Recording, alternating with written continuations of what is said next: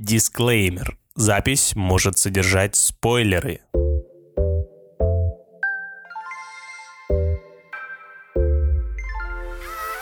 Спасибо, милый. Пусть люди боятся спойлеров, а сегодня вы услышите немного ядовитой критики. Вам может показаться, что дело в ревности, ведь Асока Тана была близка с Оби-Ваном Кеноби. Какой мужчина. Но все проще. Роман Эмили Джонстон «Асока» оказался просто слабой книгой. Но обо всем по порядку, мои хорошие. Приготовьте свои уши.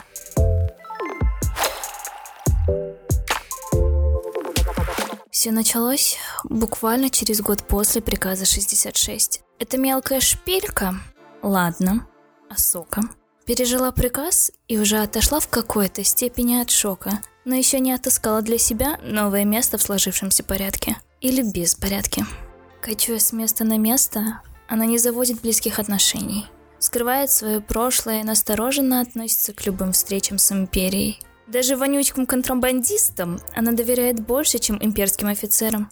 Бегство в какой-то момент приводит ее на небольшую агрохозяйственную луну, которая, как ей казалось, не может быть ничем цена ни империи, ни контрабандистам, ни кому-либо еще. Но строгие ребята в имперской форме протянули свои грязные ручонки и сюда.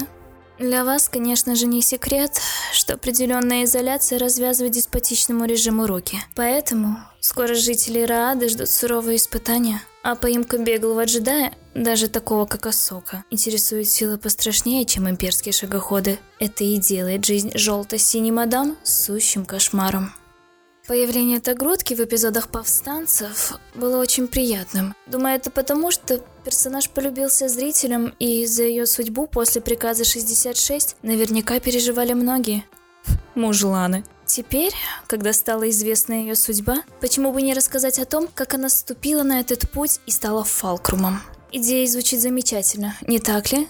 Но предопределенность сыграла с мисс Джонстон злую шутку – чтобы читатель сопереживал персонажу, судьба которого известна и не находится в опасности, нужно, очевидно, чуть больше писательского таланта, потому что Асока в романе эмоций почти не вызывает.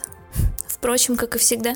Заметно, что писательница старается. Роман интересным образом расширяет информацию о силе световых мечах. Поклонники старого канона будут в ужасе, но я почему-то в восторге.